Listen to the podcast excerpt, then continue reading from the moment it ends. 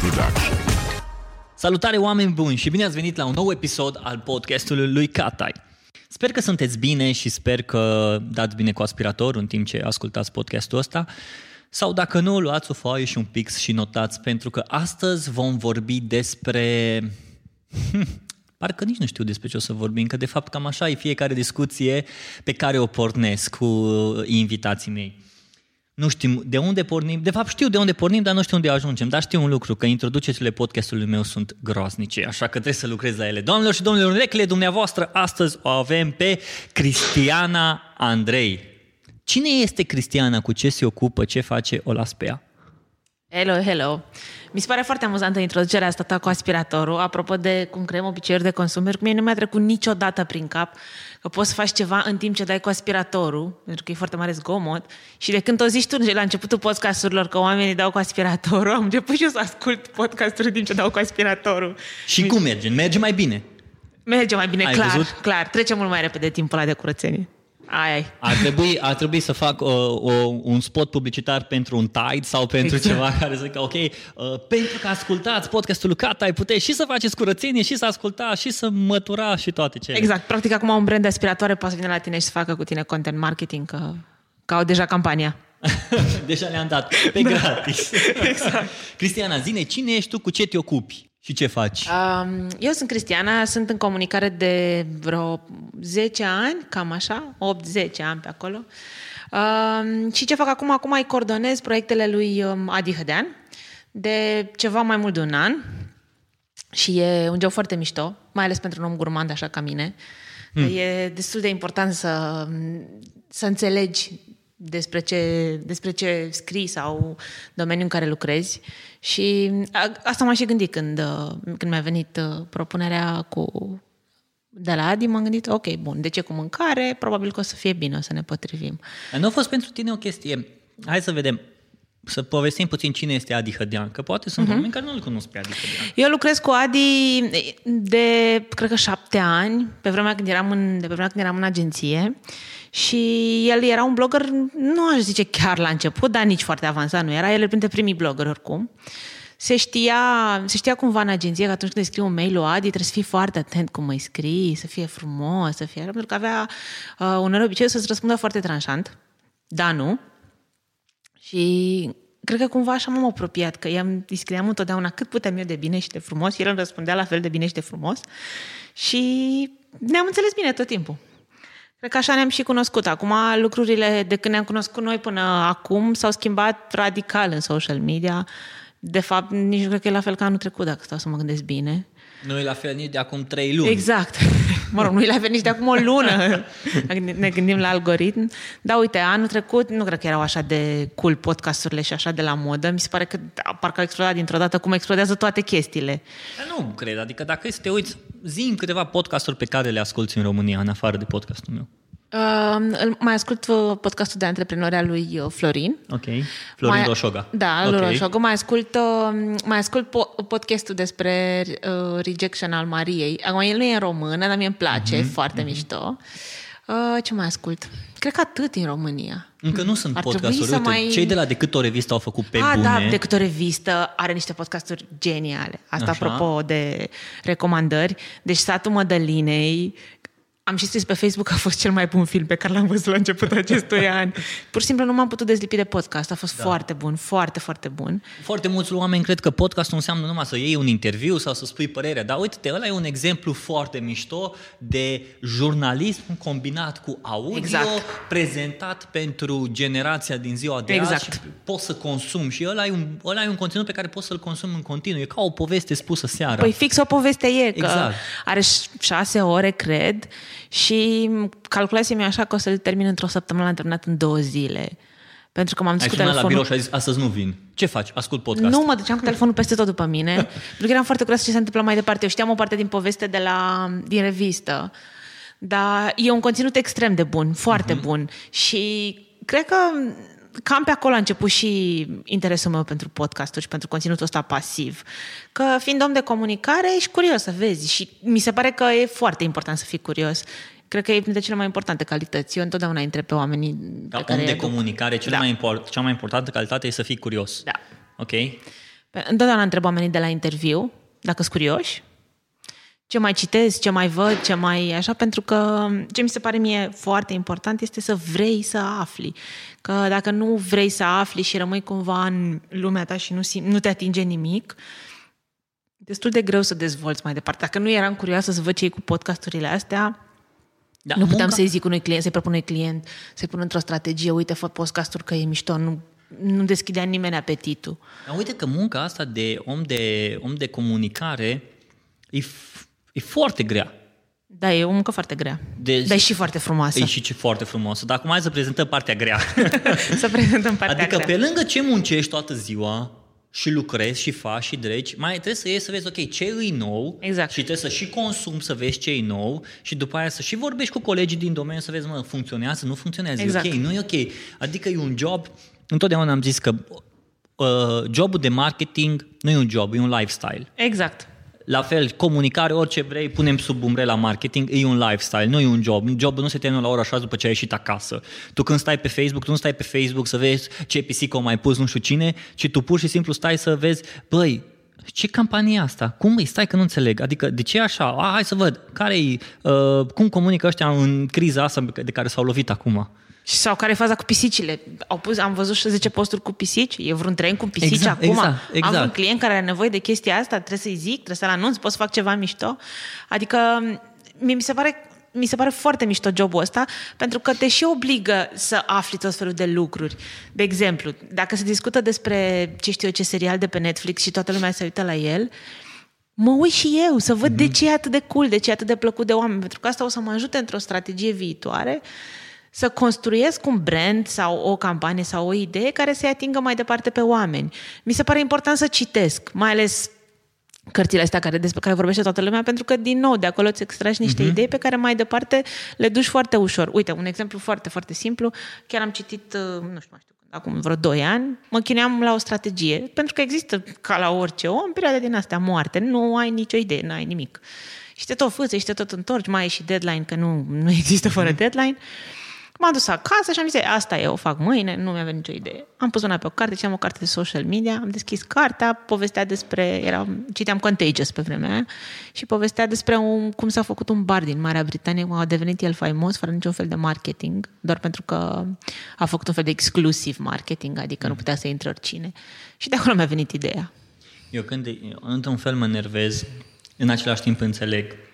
Când văd că toți oamenii de marketing încearcă să dea un nume la o chestie, așa cum am dat noi ca oameni de marketing nume la Millennials, așa cum se dă nume și cum ai zis acum, exclusive marketing.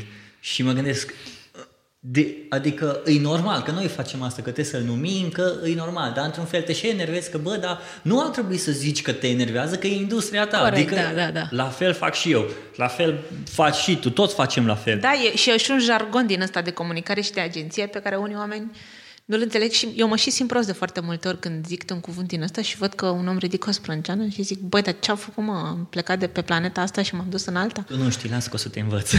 să zici așa, tu nu știi. Să ne întorcem la Adi. Și tu ce faci la Adi? Uh, Eu mă, îi coordonez proiectele care sunt legate Ok. okay. de brandul lui personal în acest moment. Adi are mai multe business-uri. Are un business de catering care funcționează și care livrează mai departe mâncare corporate și la evenimente. Are niște linii de produse.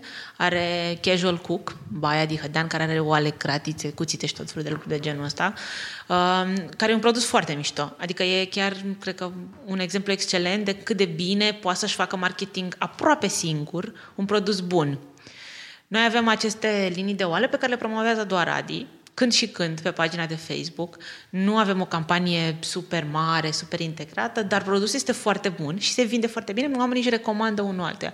Și la orice postare punem cu um, oala, cratița, uh-huh. ocu, ce zi ce vrei, avem foarte multe comentarii de genul, da, e foarte bun, mi-am cumpărat și eu de șase luni l-am și e foarte ok. Mm. Și chiar mă, mă gândeam cât de mult contează, cât de mult îți livrează produsul. E adevărat că Adi e foarte selectiv și nici n-ar fi existat această linie dacă nu-i plă- nu era el ok cu calitatea.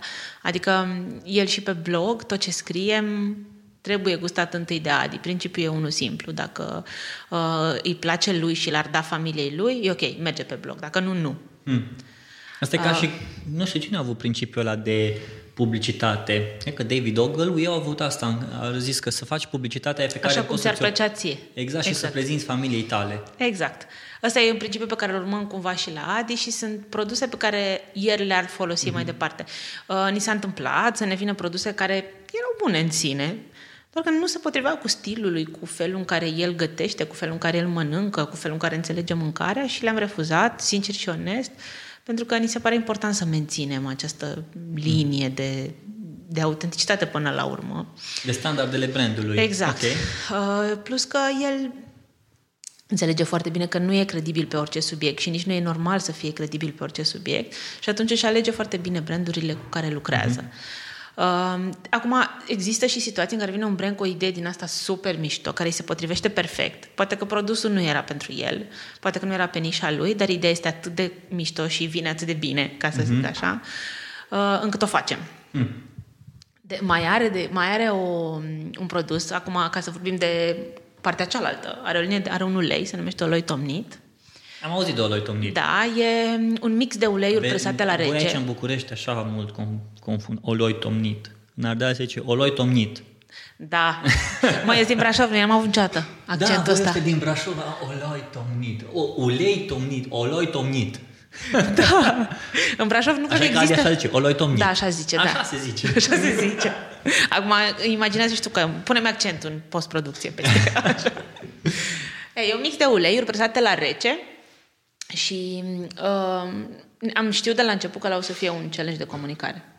Pentru că oamenii nu știu ce să facă mereu cu uleiul presat la rece. Ne-au venit mesaje din astea de genul um, bun și îl folosim la prăjit? Nu, nu îl folosiți la prăjit. Atunci a fost o campanie în care le-am explicat oamenilor, băi, cu uleiurile astea faceți asta. E un dressing foarte mișto de friptură. E un... Dar n-ai de unde să știi. Și Adi oricum are chestia asta cu educația, e misiunea lui, aia mare, aia pentru care se trezește dimineața, dar nu zice, știi? Îi place să facă educație culinară și să contribuie la creșterea gastronomiei din România. Adi nu face numai educație culinară. E, nu, uh, nu știu dacă ți-am povestit sau dacă ai apucat, am scris la un dat pe un, unul dintre blogurile mele care la un moment dat le-am pierdut. Uh, asta Așa a ca fost... un magnat al blogurilor, unul dintre blogurile mele. Am avut blogul ăla, marcataim.com și am scris o poveste. Deci aia, acolo am scris cea mai bună lecție de blogging pe care am învățat-o. M-am dus, mergeam dimineața, spun povestea, are legătură cu Adi. Uh, m-am dus dimineața la Oradea și m-am dus cu trenul. Mie îmi place să mă duc cu trenul foarte mult. Și m-am pus în tren frumos, m-am zic, bun, mai avem vreo două ore jumate până ajungem. Și în capătul celălalt L-am văzut pe Adi. Eu nu știu dacă e Adi. Mă ridic la el și mă duc. Ei, salut, ce faci? Bă, uite că mă duc la Oradea. Da, da, și eu. Bun. Stăm împreună? Da, hai. Și am început să povestim. Și Adi mi-a povestit, deci imaginează eu vorbesc mult. Când a început Adi să vorbească până în Oradea, a vorbit în continuu, plus că eu l-am mai întrebat așa despre cariera lui, cum a început în blogging, despre toată munca pe care au avut-o și așa de mult m-a inspirat și am zis, bă, zic, e foarte tare omul ăsta, cum mi-a povestit despre cum a primit calculatorul ăla vechi și cum a lucrat la calculatorul ăla și cum a fost directorul de marketing de la Fruity Fresh și lucra da. și după aia mergea acasă și făcea și zicea, mă, și era în Baia Mare și făcea... Um, uh, emisiunile de cooking, de cooking și la sfârșit trebuia să spele uh, vasele pentru că colegii mâncau și ghișe, adică...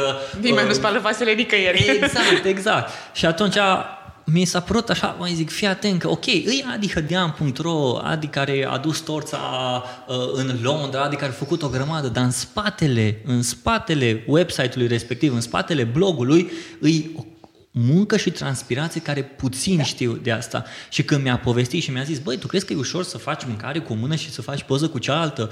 Și, a, normal că am avut hater care au zis, bă, dar ce mâncare e asta? Uite de cum arată mâncarea asta? Tu, tu ce poză ai făcut? Omule, hai și vezi tu cum se face.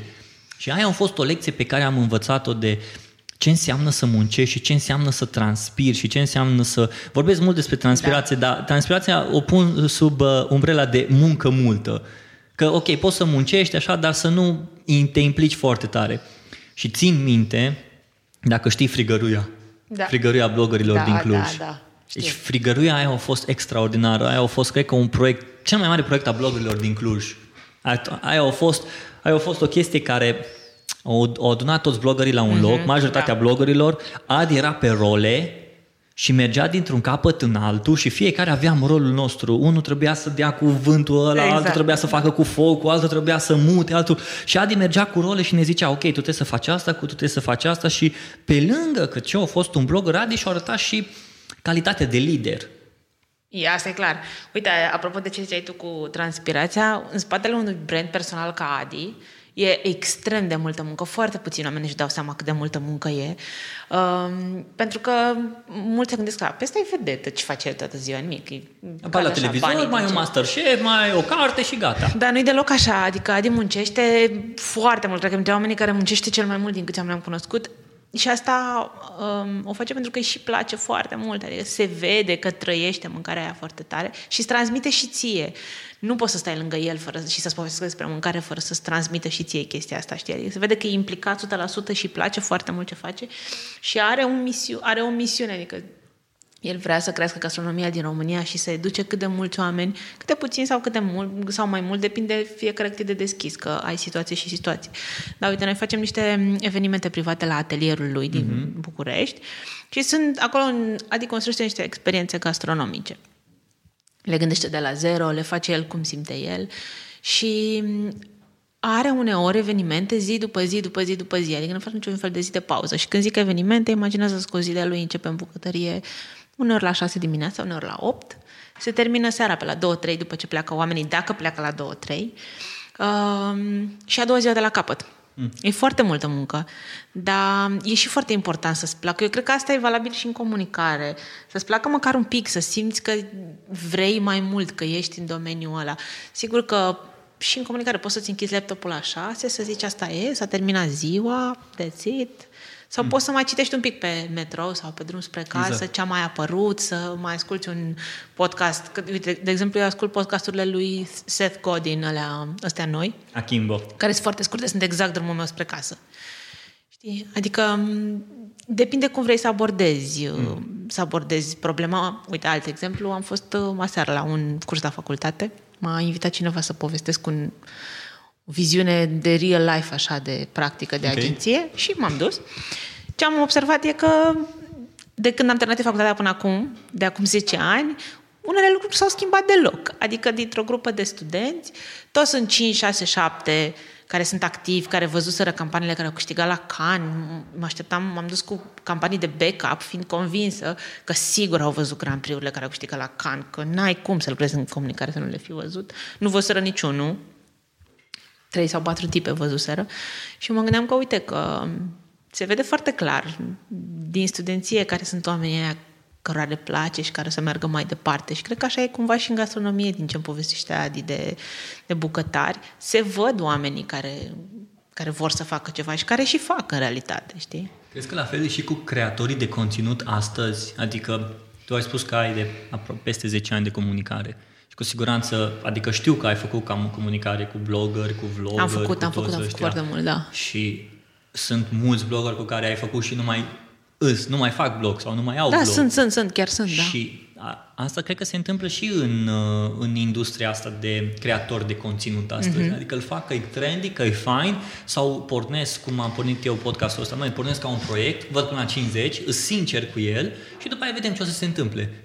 Până la 50 de E episoade foarte și greu gata. să faci conținut. Uite, tot așa, mă întorc la Adi. Adi a scris pe blogul lui, după job, exact cum ai zis tu, 9 ani, 8 ani de zile, zi de zi de zi. Adică și a trebuit să găsească mereu feluri în care să-și reinventeze abordarea și să rămână interesant.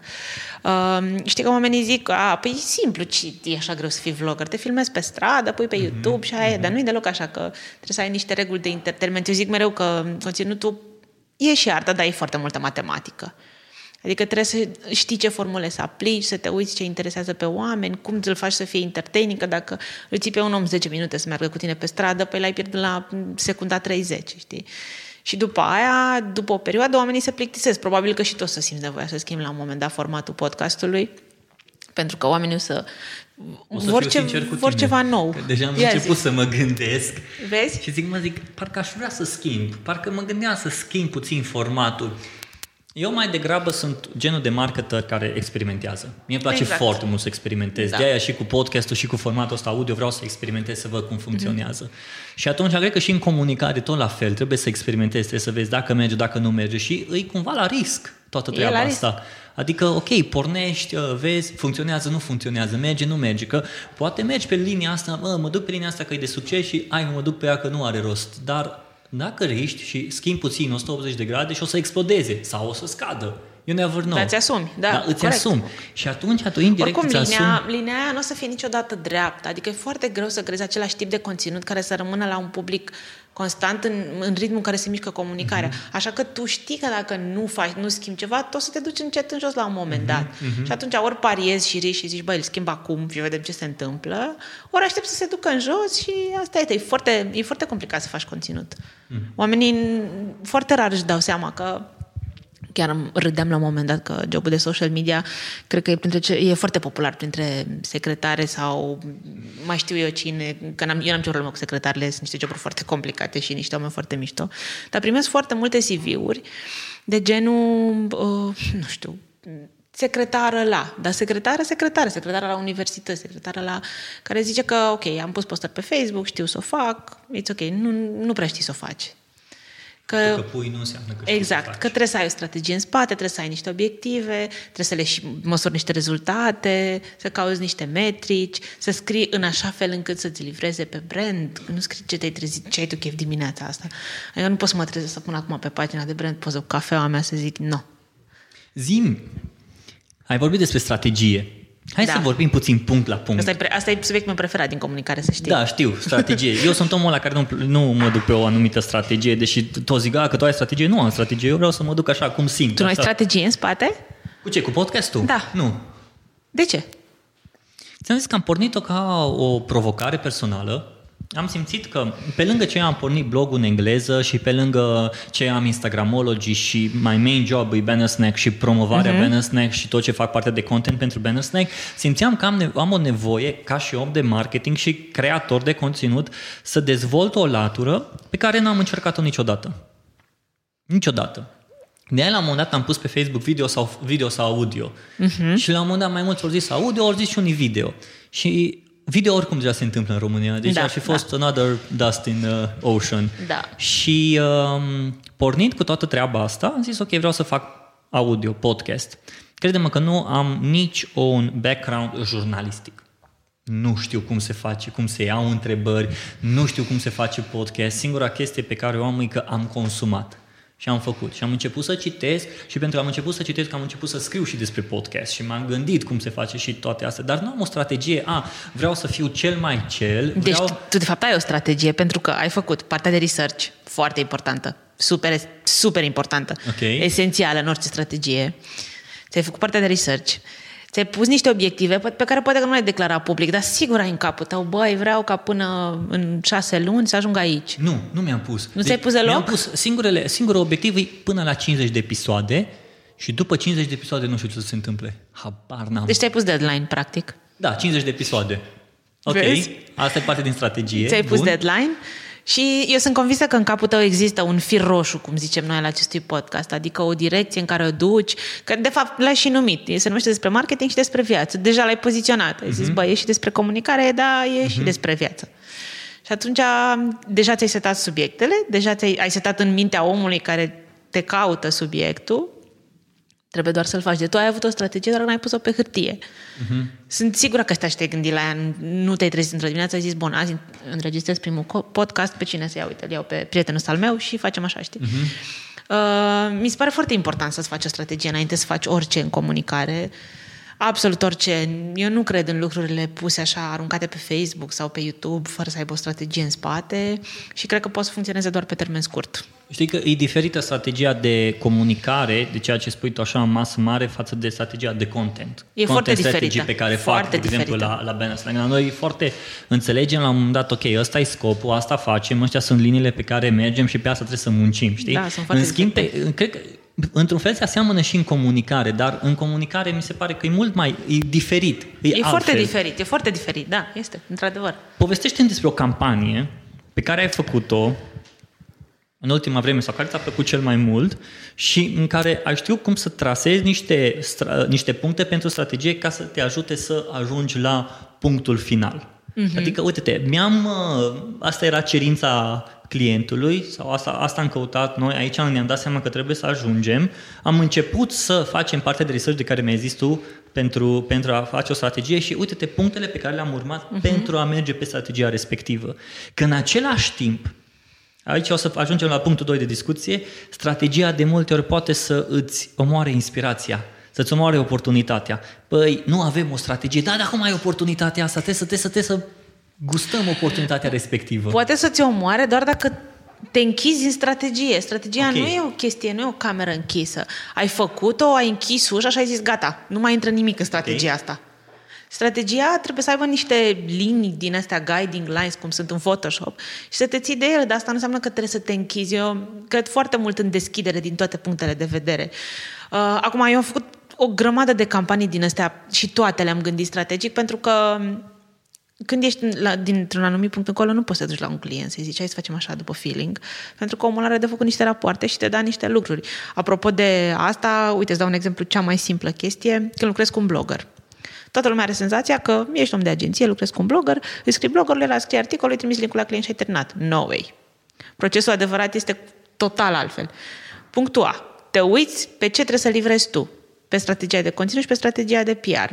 Trebuie să livrezi pe subiectul ăsta. Faci research să vezi ce blogger sunt potriviți pe subiectul ăsta, dacă au mai scris, dacă nu au mai scris, dacă sunt cu brandul tău, dacă nu sunt cu brandul tău, dacă nu sunt cu competitorii. Alegi 3 Asta 4... în timpul liber, că tu la lucru Nu, nu la poți lucru ah, faci okay. asta.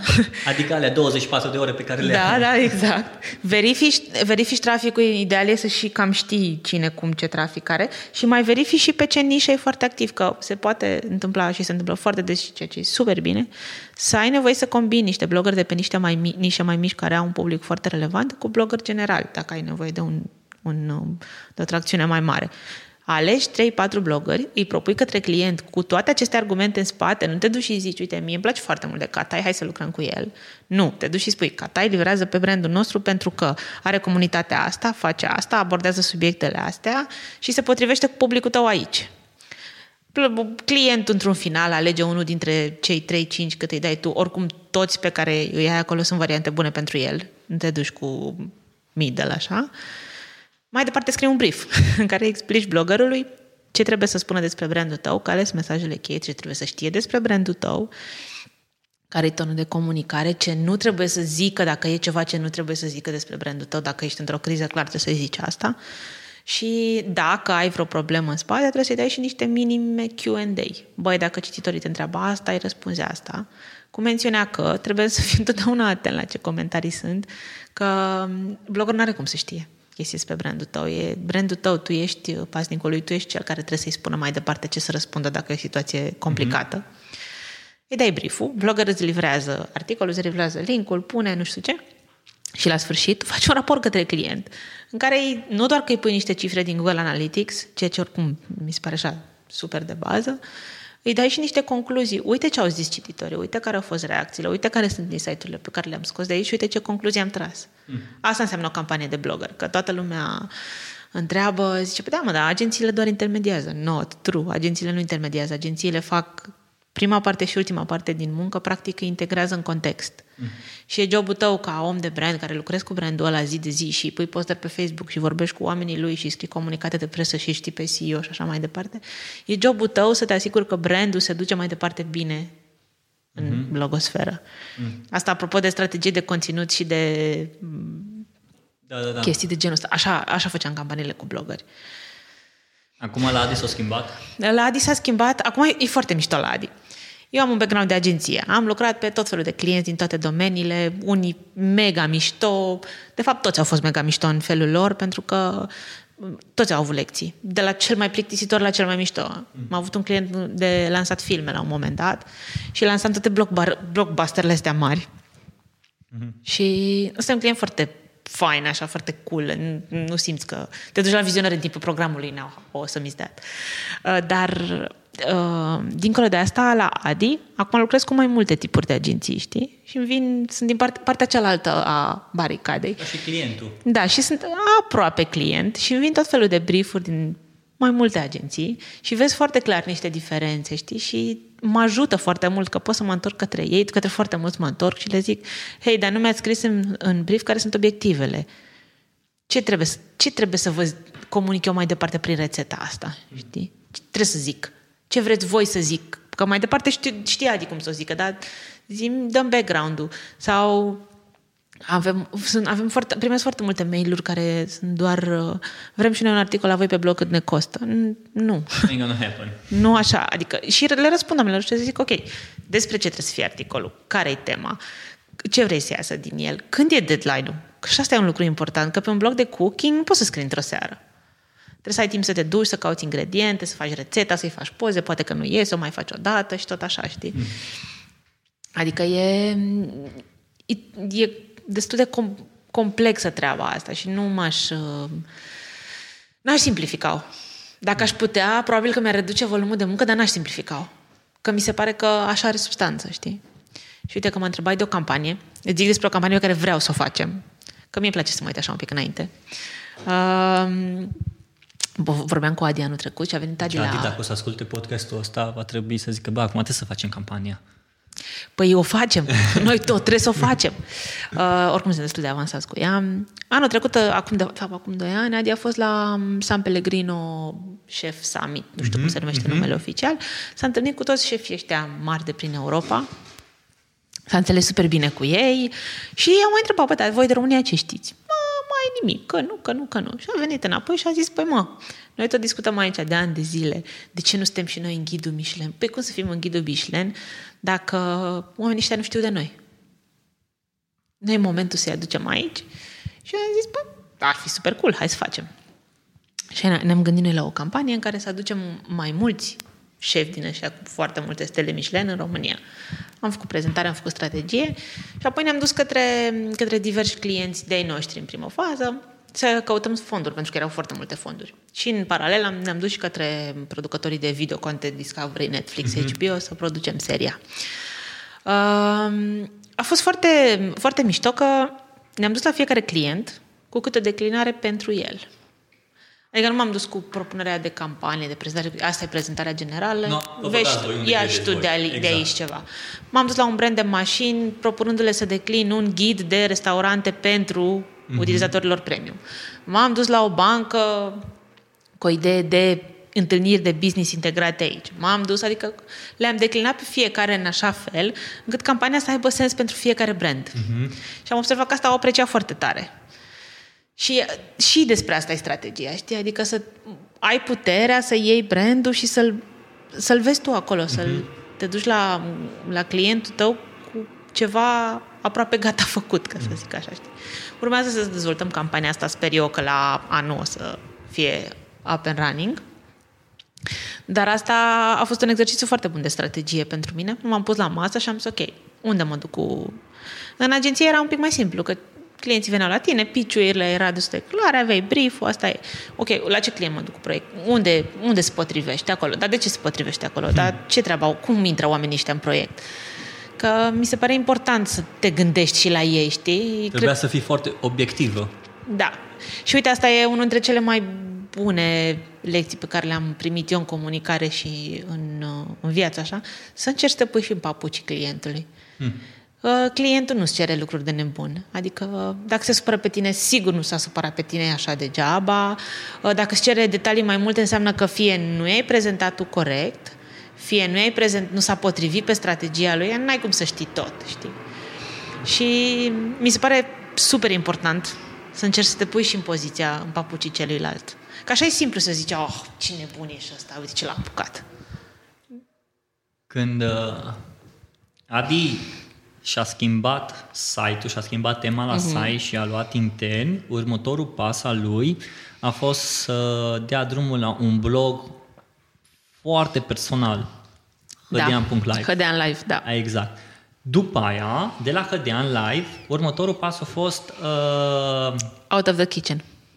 Out of the Kitchen. Out of the Kitchen e o serie Da. de YouTube pe care a făcut-o Da, el. Out of the Kitchen. Da. da, da, da. Dar, după aia, a urmat cartea. Și după aia urma cartea, da, care e, nu este o carte de rețete. Nu, nu, deci nu e o carte de rețete. Nu e o Am carte și o de carte, rețete. nu e o carte de rețete. Și mi s-a părut Foarte spun multă așa, lume ne întreabă asta, să știi. Că dacă... Uh, Da, dacă e o carte de rețete. Dar uite, asta e o altă chestie. Dacă tot ai ajuns aici, de ce Adi nu și-a făcut o carte de rețete? Păi are un blog pe care îl are, Bine, care dar face maică 10 mea- ani maică anul mea ăsta. Nu citește blog. Oare? Nu, nu credem, nu citește. Nici pe mine nu mă citește și nu mă ascultă. Nu că nu, vre- nu, nu, Nu las cred eu. așa ceva. Nu că tot Uh, îmi zice, vreau și eu să te ascult, vreau și eu să te ascult. Bine. Mă, ideea e simplă. Adi are un blog, anul ăsta cred că a făcut 10 ani. Da, a făcut 10 ani. Adi are un blog pe care a publicat zilnic 10 ani mii de rețete. Nu știu câte sunt, multe de tot. Uh, De toate felurile. Din toate zonele, de deserturi, de nedeserturi, de garnituri, de mai clasice, mai moderne, mai Și reinventate, tot mai la cum vrei Vachechei tu. pe primul loc. Și tot la vachei în primul loc. Uh, Deci Adi are atât de multe rețete și nu avea sens să le ia să le pună într-o carte. Adică ar fi fost cumva o dublare a conținutului pe care el nu a simțit să o facă. Adi face lucrurile pentru că le simte. Pe de altă parte, avea o experiență de viață care se, com- se îmbina foarte bine cu băcătăria, care merita împărtășită și atunci a scris-o așa. Mie mi s-a părut mai mișto așa, pentru că, sincer, dacă vreau o rețetă, I will Google it. Probabil o să ajung pe blogul lui Adi prima, mm-hmm. primele rezultate, ceea ce e super. Dar uh, n-aș fi simțit nevoie. Și hai să fim sinceri, ce faci cu cărțile de bucate?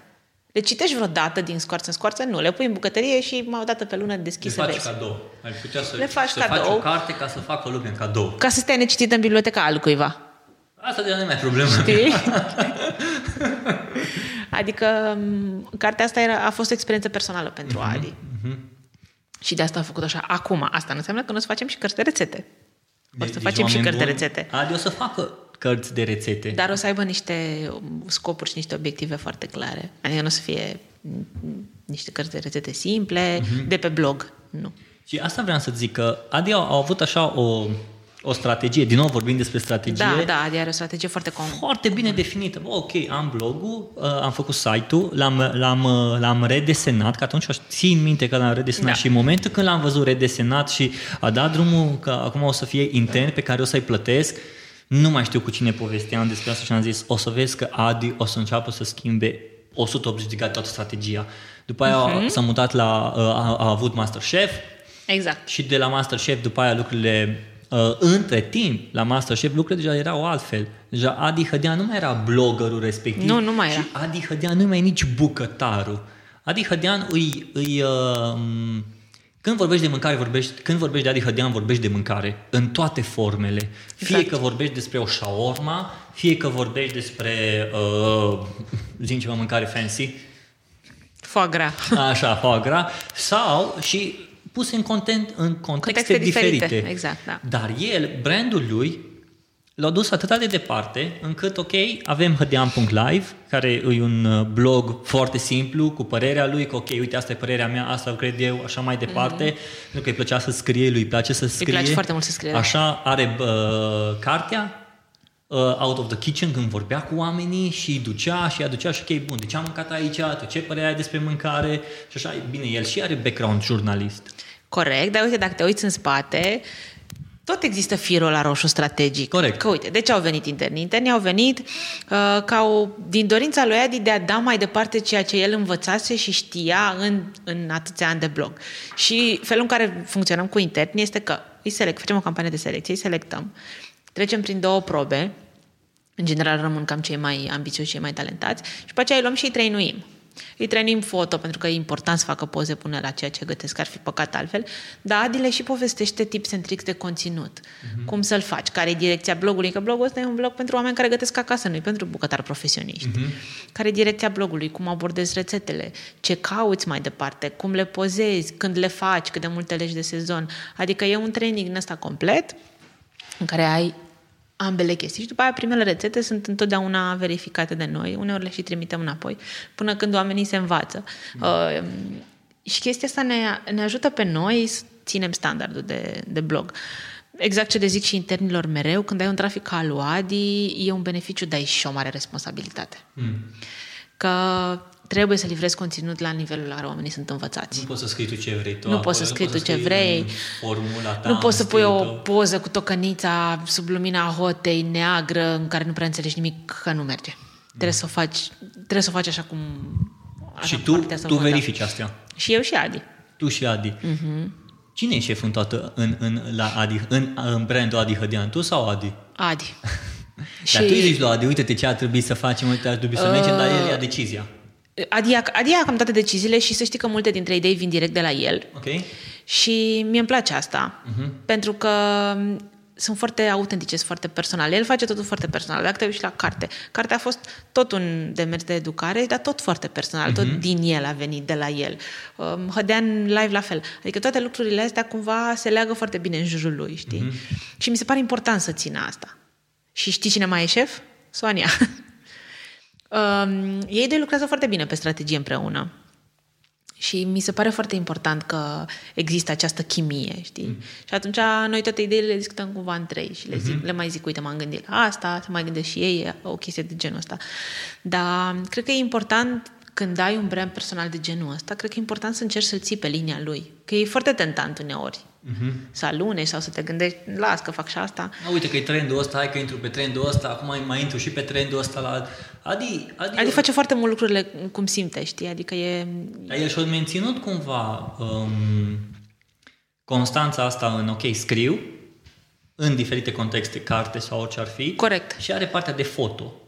Da, da, da. Îi place partea Îi place de foarte foto mult partea de foto, mult. da, da, da. Și pune și pe Instagram și postează pe Instagram și are, are blog și are uh, partea asta de foto. Plus, să nu uităm și celelalte proiecte pe care le are. Dar oarecum asta e prima iubire.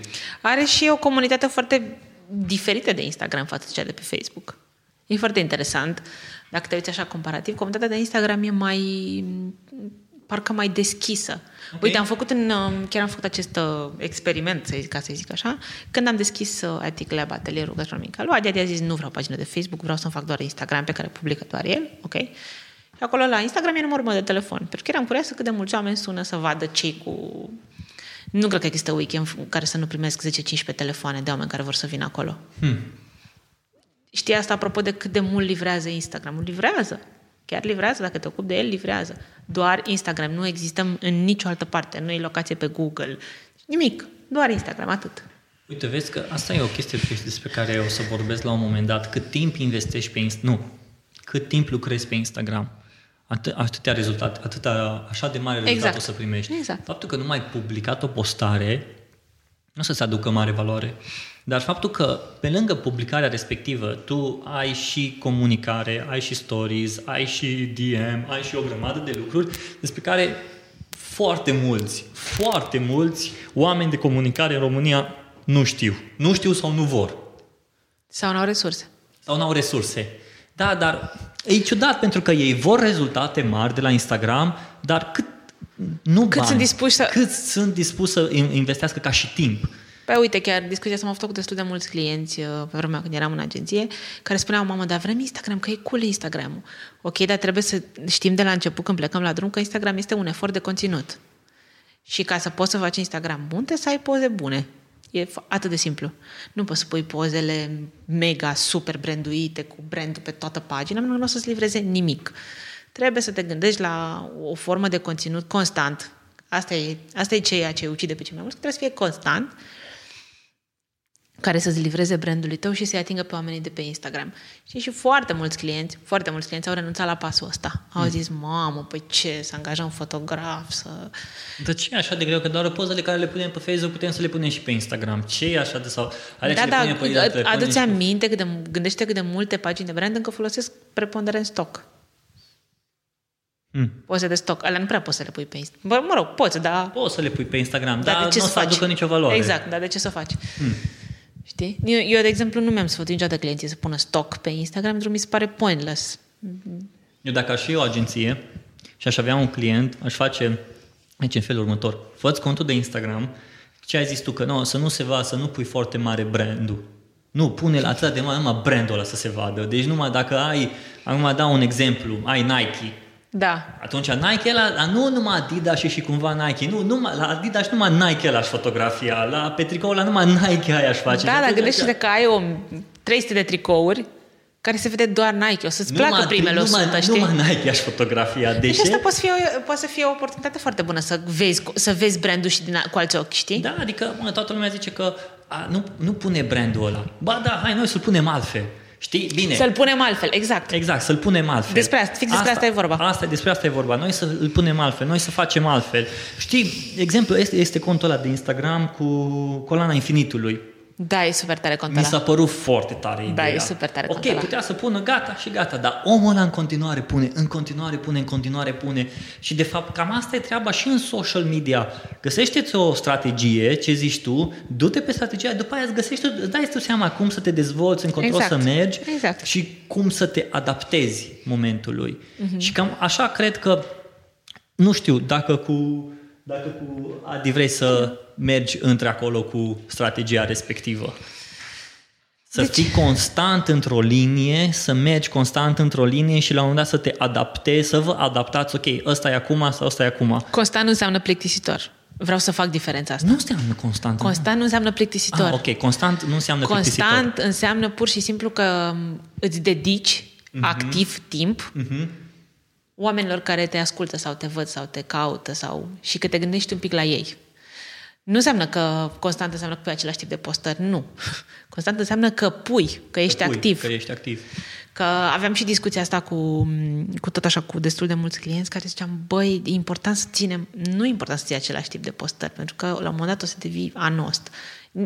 E firesc, dacă mă uit la un film de 300 de ori, mă plictisesc. Uh-huh. Mai dăm și alt film, că e, îl știu uh-huh. pe asta pe de rost. Uh, e foarte importantă diferența asta.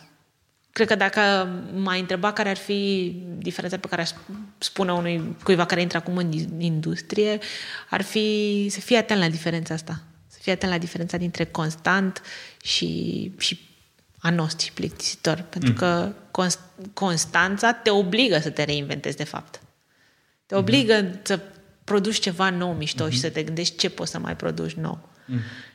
Că Tocmai asta e și cu, și cu coloana infinitului și și cu brandurile. Eu sunt pro conținut branduit, cum aș putea să fiu altfel, doar că trebuie să găsești metode în care să integrezi Modul de mișto cum ar brandul ăla. Că nu, nu, oamenii nu mai răspund la advertising la care răspundeau acum 10 ani. Da. Oamenii răspund foarte diferit la branduri și ce e mișto, mi se pare mie în vremurile astea, este că oamenii și iubesc mult mai tare brandurile. Mm. Adică sunt branduri de care se atașează foarte tare și se duc cu ele și se duc unde se, unde se duc ele. Uite, un exemplu foarte simplu, nu știu dacă știi brandul Innocent, de smoothie-uri din uh, UK. Ei comunică foarte funny și au o, comuni- o comunitate de oameni care se duc cu ei peste tot și caută și vorbesc și șeruiesc mai departe. Mm. Și, adică oamenii pot să te iubească, doar că trebuie să faci și tu un efort. Ai spus cuiva care intră acum în industrie. Uh-huh. Dăm trei resurse, hai să spunem trei resurse, pentru că ai fost și la o facultate de comunicare și le-ai povestit, da. trei resurse de unde pot să înceapă studenții sau oricine vrea să înceapă în industrie, că poate nu e student, poate are 80 de ani și vrea să iasă să înceapă comunicare, să Why lucreze. not? De Why ce not? nu? Mi s-ar părea foarte tare să ai un om cu atâta background în spate, atâta experiență și să îl angajezi pentru experiența lui de viață, nu neapărat Exact. pentru experiența Exact. de comunicare. Da, da. Oai, câte idei bune avem aici. Asta cu experiența de viață e prima, prima lecție de la șef, prima mea șefă. Am lucrat cu Sorana și Sorana îmi zicea Băi, zice, e important când treci de la junior mai departe. Eu, eu nu aveam răbdare, niciun timp tânăr nu avea răbdare. Vreau să mă avansez mai repede. Și era ok că aveam setea asta de a merge mai sus. Mm-hmm. Băi, ca să treci de la junior încolo trebuie să ai experiența de viață necesară. Și eu n-am înțeles atunci. Ce ai experiență de viață necesară? Ce îmi trebuie Adică experiență de trebuie să fiu viață? bătrân? Da. Adică citesc suficient de multe cărți, mă uit, mă... Mm-hmm. De cum adică îmi trebuie să... Băi, zice, nu o să înțelegi, nu o să înțelegi decât peste niște ani. Și am uitat asta. Mm. Și peste niște ani mi-am dat seama cât de importantă e experiența de viață combinată cu întreaba asta de comunicare esențială. Adică tu trebuie să începi să trăiești viața. Exact. Și să te expui la alte tipuri de experiențe uh-huh. Și să-ți iei niște lecții personale pe care după aia o să vezi că le aplici foarte tare în business fără să dai seama. Hmm. Și invers. Zim cele trei resurse. Trei resurse. Um, Băi. Dar hai să spun altfel resursele. Mm-hmm. Să nu așa. Astea sunt trei resurse pe care tu ai putea să le pui într-un pachet, într-un Da. cadou și să îl dai unui viitor angajat într-o agenție de comunicare pe care tu nu-l cunoști, dar tu o să fii responsabil indirect de dezvoltarea lui și o să spui, uite-te, încep de la astea trei lucruri. Poți să pui ce vrei în cutia respectivă, nu neapărat carte sau CD sau habar n-am. Uite, o să-ți dau trei exemple. Ok. Uh, o să pun așa. O să pun, uh, aș pune dacă ar exista abonamente de Netflix doar de documentare, asta i-aș pune. Ok. Pentru că aia e o lecție foarte bună de conținut, foarte bună, dar conținut cu esență. Că așa suntem bombardați de conținut de peste tot. I-aș pune un abonament de genul ăsta. I-aș mai pune um, uh, o carte care să nu fie despre business sau despre agenție, ci să fie, ce să fie doar despre spiritul comunicării, despre ce trebuie să însemne ea Tare. pentru tine. Uite, de exemplu, mi-am readus aminte de ea acum, se numește Any Wednesday, Ok. Ai pus Este- poză cu ea. am pus poză Ok. cu ea. Este o carte scrisă de un om de comunicare, Mhm. șef de agenție, care scria în fiecare miercuri angajaților lui un gând, un- o cugetare, o lecție personală pe care o traducea în business. Este extraordinar de mișto. Cartea are niște chestii foarte scurte, dar vine cu tot felul de insight-uri de genul ăsta. Eram ieri la casă la whatever supermarket, îmi cumpăram ceva, nu știu, suc și omul din spatele meu a întrebat uh, dar cât costă asta. Și m-am gândit că poate ar trebui ca și noi în relația cu clienții noștri să, întrebe, să începem cu întrebarea cât costă asta, ca să știm cât e bugetul, să nu ne gândim la avioane când omul are bani doar de un tren. Asta a fost o chestie pe care, adică nu, e, nu există în carte așa, dar cam asta e stilul cărții. Și e o carte care te inspiră și care te aduce înapoi cu picioarele pe pământ, când ești prea nervos, când ți se pare că toți clienții îți dau mail în weekend, ceea ce hopefully nu prea se mai întâmplă, când uh, când simți, îți vine să pleci acasă, să închizi și să zici, bă, gata, închid astăzi, asta e genul ăsta de carte care te aduce înapoi la valorile și la, la farme cu comunicării. Deci mie asta, asta aș da oricărui începător. Chiar m-am, m-am apucat să le dau fetelor din uh, colegilor câte un, o pagină pe zi, să le dăm în doze mici, să le păstrăm, ca să zic așa. Uh, și le-aș mai pune, acum, dacă aș avea un buget foarte generos, le-aș pune o cască de VR, pentru că mi se pare un, acum, azi, în anul ăsta, un exemplu foarte bun de cât de mult se schimbă lumea și cât de repede. Uh-huh. Și uh, le-aș pune așa ca simbol să poată să înț- încerce un pic din viitor, să înțeleagă un pic cum o să fie conținutul în viitor, că eu cred că o să se schimbe foarte mult, uh-huh. și să gândească mereu înainte, adică să fie axați pe înainte, nu pe trecut. Deci le punem un abonament la Netflix pe documentare, Da. Cartea- Aici pot să dau, pot să dau opțiune decât o, la, decât o revistă, decât o revistă. da, care face un conținut foarte bun și Ok. foarte valoros. Uh, le-ai pune cartea uh, Any Wednesday. Any Wednesday. De cine e scrisă? Uh, Nici tu nu mai știi, nici tu nu Keith, țin îl minte. cheamă Keith, dar stai că nu știu, Chris- Keith Richards, cred. Așa. Și o cască pentru VR. Deci, îi Netflix, carte și o cască pentru VR. Și o cafea și niște snacks-uri. Am zis numai trei, dar ești om de comunicare și voi puneți tot timpul mai mult. Asta. Exact, să fie acolo. să fie acolo la el, să fie fericit, ea să fie fericită și gata. Da, nu, glumesc. Cafea Da. și snacks-uri în general găsește la birou cam peste tot. E ok. It's not a problem.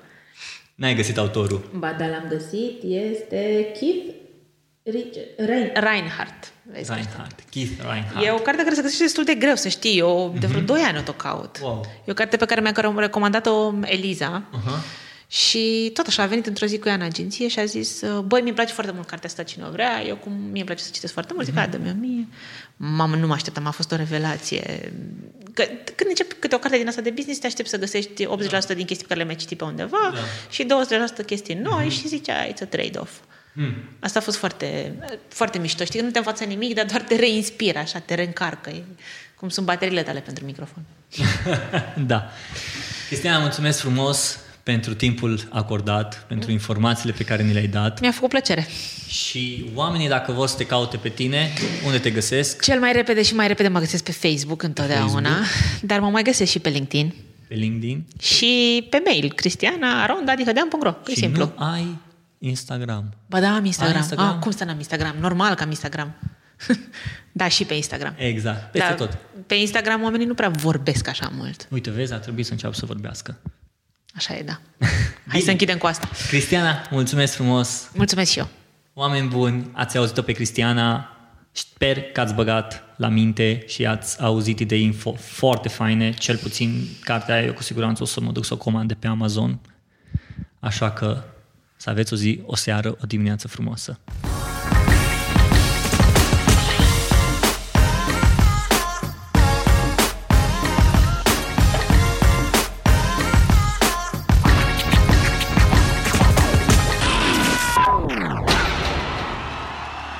Big Time Production.